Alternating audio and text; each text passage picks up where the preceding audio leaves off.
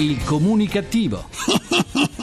Perché l'ignoranza fa più male della cattiveria. Ideato e condotto da Igor Righetti. Brano che passerà la storia. Buona comunicazione Italia, paese alla ricerca affannosa, sentite com'è affannosa questa ricerca, di un miliardo di euro dal vostro comunicativo di fiducia, Igor eppure Righetti. Sulla ricerca disperata di un miliardo di euro, Renato Zero ha voluto dire la sua. Sentiamolo. Cercami come quando e dove vuoi. Ecco, come quando e dove vuoi. È più facile che mai. E se lo dici tu, Renato. Cercami non soltanto nel bisogno. Eh, abbiamo bisogno invece. E allora bentornati alla nostra terapia radiofonica di gruppo Fuori dal Coro numero 2131 con il 31, dodicesima edizione. Bentornata Italia, paese in cui ogni giorno ci spogliamo di un pezzo del nostro patrimonio, rischiando di restare nudi come Adamo senza nemmeno la foglia di fico, in quanto ci saremo mangiati pure quella. Io sono in vendita. O in svendita anche, eh? Mm. Ah, ci crediamo, ci crediamo. Vi ricordate Mister Prezzi, eh? Lo ricordate? È scomparso, avvolto dalla nebbia delle leggi non rispettate, dei furbastri che agiscono indisturbati a spese della collettività, dei controlli inefficaci o inesistenti da parte di chi le leggi le dovrebbe far rispettare. Neanche chi l'ha visto di Federica Sciarelli potrebbe essere in grado di scoprire dov'è finito Mister Prezzi, in quale buio cassetto è stato nascosto. Eh già, Mister Prezzi è scomparso da tanti anni, praticamente da subito, dopo essere stato visto su qualche autostrada. Era molto visibile, posto in alto e luminoso, un pannello elettronico con i prezzi dei vari gestori di benzina. Spiccava di giorno e di notte, non si poteva non vedere e leggere. È vero, sin dal suo primo apparire risultò non perfetto, alcuni prezzi si illuminavano, altri si accendevano e si spegnevano, altri ancora erano spenti del tutto. Oggi i prezzi accesi e visibili sono una rarità. Ma quanto cara sta benzina? Aumenta ogni.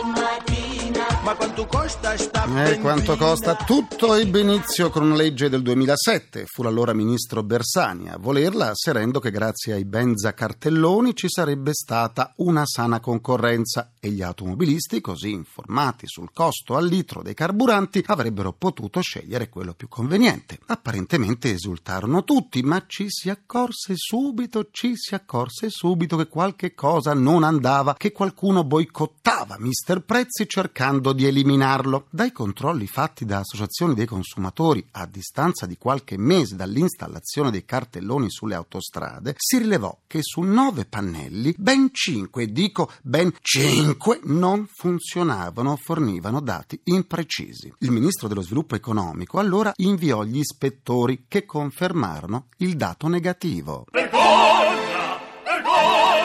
Eh, vergogna sì. Il governo quindi minacciò sanzioni e annunciò una forte offensiva. Poi tutto tornò a tacere come al solito, finché altro consumo monitorò 20 pannelli elettronici e scoprì che 5 erano spenti e 14 incompleti. Una beffa. Mister Prezzi deriso e umiliato.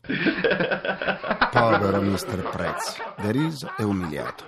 Ed eccoci, eccoci alla primavera di quest'anno. Entrano in vigore le nuove misure del Ministro dello Sviluppo Economico che tornano a imporre ai gestori la trasparenza dei prezzi. A tutt'oggi non sembra che qualche cosa sia cambiata. Non cambi mai, non cambi mai, non cambi mai. Non cambia mai. Di Mister Prezzi si è persa ogni traccia. È sicuro? Sì, sono sicuro. È sicuro? Sicurissimo. La concorrenza dei prezzi fa bene al consumatore, ma è odiata da chi vuole speculare. Per altro consumo, un modo per gli automobilisti di ritrovare Mister Prezzi c'è. Sì, c'è. Fare attenzione a quei pochi che scrivono il prezzo del carburante sui pannelli. Sono quasi sempre i più convenienti. Certo, meglio sarebbe far uscire Mister Prezzi dalla clandestinità, esercitando quei controlli che mancano, ma intanto può essere un inizio. Chissà che non funzioni, chissà. Facciamo finta che tutto va bene, tutto va bene.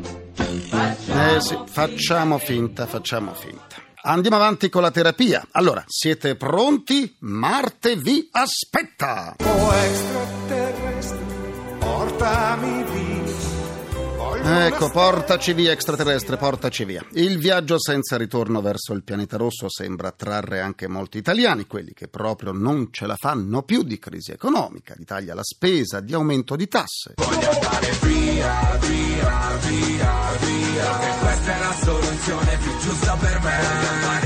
Vuole andare via. Non ce la fanno più di prendere continuamente in mano il dizionario italiano-inglese per decifrare i termini entrati ormai nel lessico comune, come spread e spending review. Poliglotti per necessità che possono mettere a frutto il contatto con la lingua inglese per partecipare alla selezione dei viaggiatori senza ritorno. Il viaggio su Marte sembra proprio una cosa seria. Ha impegnato nella spesa persino il presidente Obama che ha stabilito un budget di 18 miliardi di dollari, e dico 18 miliardi di dollari, da affidare alla NASA per la realizzazione del progetto che dovrebbe concludersi entro il 2030. Potrebbe essere un'occasione unica per liberarsi di un capo ufficio arrogante e prepotente, di un coniuge schiavizzante, petulante e fastidioso, di un amico appiccicoso e noioso o di una vicina di casa acida. A tutti costoro potreste proporre la possibilità di imbarcarsi in un'avventura senza precedenti, di diventare leggenda, superando in notorietà i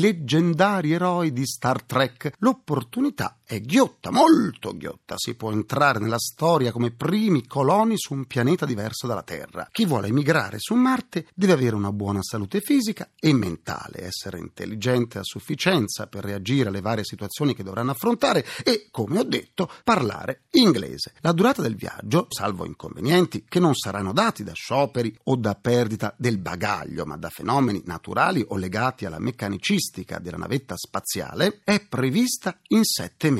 Non ci sarà il biglietto di ritorno. I colonizzatori, una volta sbarcati su Marte, dovranno restarci. Al primo viaggio, previsto tra una decina di anni, ne succederanno altri. I passeggeri saranno quattro per ogni viaggio. Tra i fautori dell'iniziativa ci sono molti illustri scienziati, tra cui un premio Nobel per la fisica, ricercatori della NASA e aziende di tutto il mondo. E ci sono anche gli sponsor, perché lo sbarco su Marte sarà il più grande spettacolo della storia, altro che la rimessa in equilibrio della nave Concordia. più grande spettacolo dopo il weekend, il più grande spettacolo dopo il weekend. Sarà il più grande spettacolo della storia. A tutt'oggi gli aspiranti coloni sono oltre 100.000, un numero altissimo di persone pronte a sfidare l'universo, consapevoli che raggiungere Marte è 100 volte più difficile che andare sulla Luna. Da parte sua, l'ideatore del viaggio li ha messi al corrente che il viaggio per Marte significa anche rischiare di ammalarsi di cancro, di diventare sterili e di mutazioni del sistema immunitario. Inoltre i viaggiatori perderanno massa muscolare e ossea, praticamente saranno più simili a meduse che a uomini. Altro che film dell'orrore. Oh mio Dio! Oh mio Dio! Ho paura. Non avere paura, bambina. Sai che spavento prenderanno i marziani quando se li vedranno davanti. Comunque, i preparativi vanno avanti. Sono già pronti gli indumenti che i marsonauti, così vengono definiti, marsonauti, dovranno indossare con tanto di logo. Eh sì, con tanto di logo. È la pubblicità bellezza che segna la storia degli uomini. Pubblicità! Per riascoltare le sedute del comunicativo andate sul sito comunicativo.rai.it dove potrete anche scaricarle in podcast. Come sempre vi aspetto pure sulla pagina Facebook del comunicativo facebook.com slash il comunicativo. Vi ricordo che dopo il successo della scorsa edizione dal 2 ottobre il comunicativo torna anche in tv ogni mercoledì in diretta alle 10.30 su Rai 2 all'interno di TG2 insieme. Nei 20 minuti di trasmissione verrà dato spazio alla creatività italiana di cui siamo ancora ricchi, almeno quella. Chiunque ritiene di fare qualcosa di creativo, di sperimentare, di aver inventato qualcosa di innovativo o di collezionare oggetti inusuali può scriverci. L'indirizzo di posta elettronica è il comunicativo chiocciolarai.it. Continuiamo la terapia soffermandoci su quando la storia e la cultura si fondono con l'era moderna. Se Sparta piange e sentite come piange, Atene non ride. Ho detto non ride, su, un po' di attenzione. Eh, Nei primi bilanci che si fanno sull'estate turistica appena trascorsa, la Grecia appare con una situazione economica che, al pari di quella italiana, non ha permesso a molti cittadini di andare in vacanza. Ma proprio come è accaduto in Italia, il bilancio turistico è apparso positivo per i tanti viaggiatori che hanno visitato la Grecia, tutti alla ricerca dell'Eden, che, con la crisi economica che ha colpito i paesi del sud Europa più di altri, ha favorito il desiderio di conoscere questi storici e incantevoli paesi, ricchi di cultura e di tradizioni, capaci di fondere confondere l'eredità classica con l'era moderna. Andiamo ad approfondire l'argomento con la nostra ospite. Le nostre due mascotte evasione fiscale annunciano l'ingresso della responsabile dell'ente del turismo ellenico in Italia, Kiriaki Bulassidu. Buona comunicazione e calispera! Buona comunicazione a voi. Quanto il ritorno dei turisti in Grecia è stata conseguenza della diminuzione dei prezzi e quanto dell'offerta turistica migliorata? La stagione turistica è andata molto bene per la Grecia e soprattutto durante i mesi di agosto e di luglio eh, abbiamo avuto una grande onda di turisti da tutto il mondo, ma anche russi, turchi, italiani, inglesi, tedeschi. È inoltre vero che i prezzi quest'anno erano più competitivi rispetto alla stagione precedente e questo sicuramente è una conseguenza della crisi economica. Per quanto riguarda l'offerta turistica, sono già parecchi anni che è migliorata e lo sforzo delle strutture è quello di investire per migliorare sempre di più. La nostra sfida però come Grecia è quella di riuscire a mantenere questo aumento anche negli anni a seguire, anzi vogliamo incrementare ancora di più. La maggiore stabilità sociopolitica della Grecia rispetto all'anno scorso e i recenti avvenimenti in Egitto quanto hanno favorito l'aumento del turismo straniero in Grecia? Da quando l'anno scorso abbiamo un governo stabile si è riscontrato subito un aumento delle prenotazioni e degli arrivi e non parlo solo degli italiani italiani. La situazione sociopolitica ha dato sicurezza ai turisti per scegliere la Grecia come meta delle loro vacanze. Anche gli operatori del settore hanno avuto più fiducia nell'investire nelle prenotazioni in Grecia. Sicuramente gli eventi in Egitto e in Turchia hanno prodotto effetti positivi sulle partenze per la Grecia dall'Italia, però non come è avvenuto nel 2011 durante la prima crisi egiziana, ma al contrario gli allotment nelle isole greche erano già tutti esauriti indipendentemente dagli avvenimenti egiziani. Della Grecia che cosa attira di più i turisti? La sua storia, i suoi monumenti o le bellezze naturalistiche e le sue spiagge?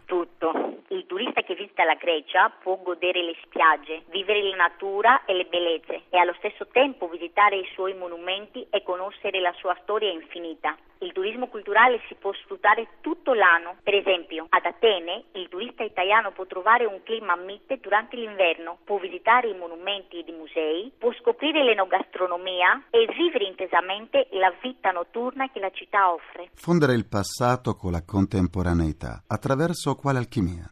Nuovo museo dell'Acropoli è l'esempio perfetto di una fusione tra passato e contemporaneo. La sua architettura moderna è all'avanguardia, ospita armoniosamente reperti dell'antichità facendo vivere al visitatore sensazioni uniche. Grazie a Kiriaki Bulassidu, responsabile dell'ente del turismo ellenico in Italia. Buona comunicazione calispera! Buona comunicazione a voi.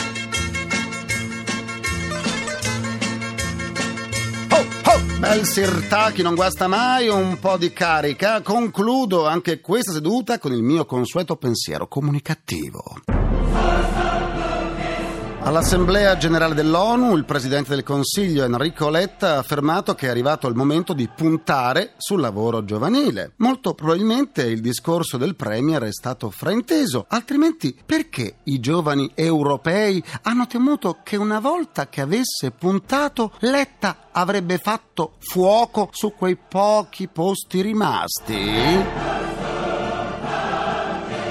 Ringrazio i miei implacabili complici Vittorio Lapi, Valtteri Ghetti, Carapagliaio. Un ringraziamento a Francesco Arcuri ed Emanuele Massari. Alla console. Alla console. Alla console, tra gli immancabili. Folletti! Folletti! Folletti alla ricerca di un miliardo di euro c'è Daniele Di Noia. Vi aspetto lunedì sempre alle canoniche 14.44. Buona comunicazione e buon weekend dal vostro portatore sano di comunicattiveria. Igor Righetti, grazie, vi lascio al GR1. A lunedì.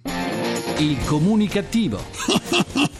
Perché l'ignoranza fa più male della cattiveria. Ideato e condotto da Igor Righetti.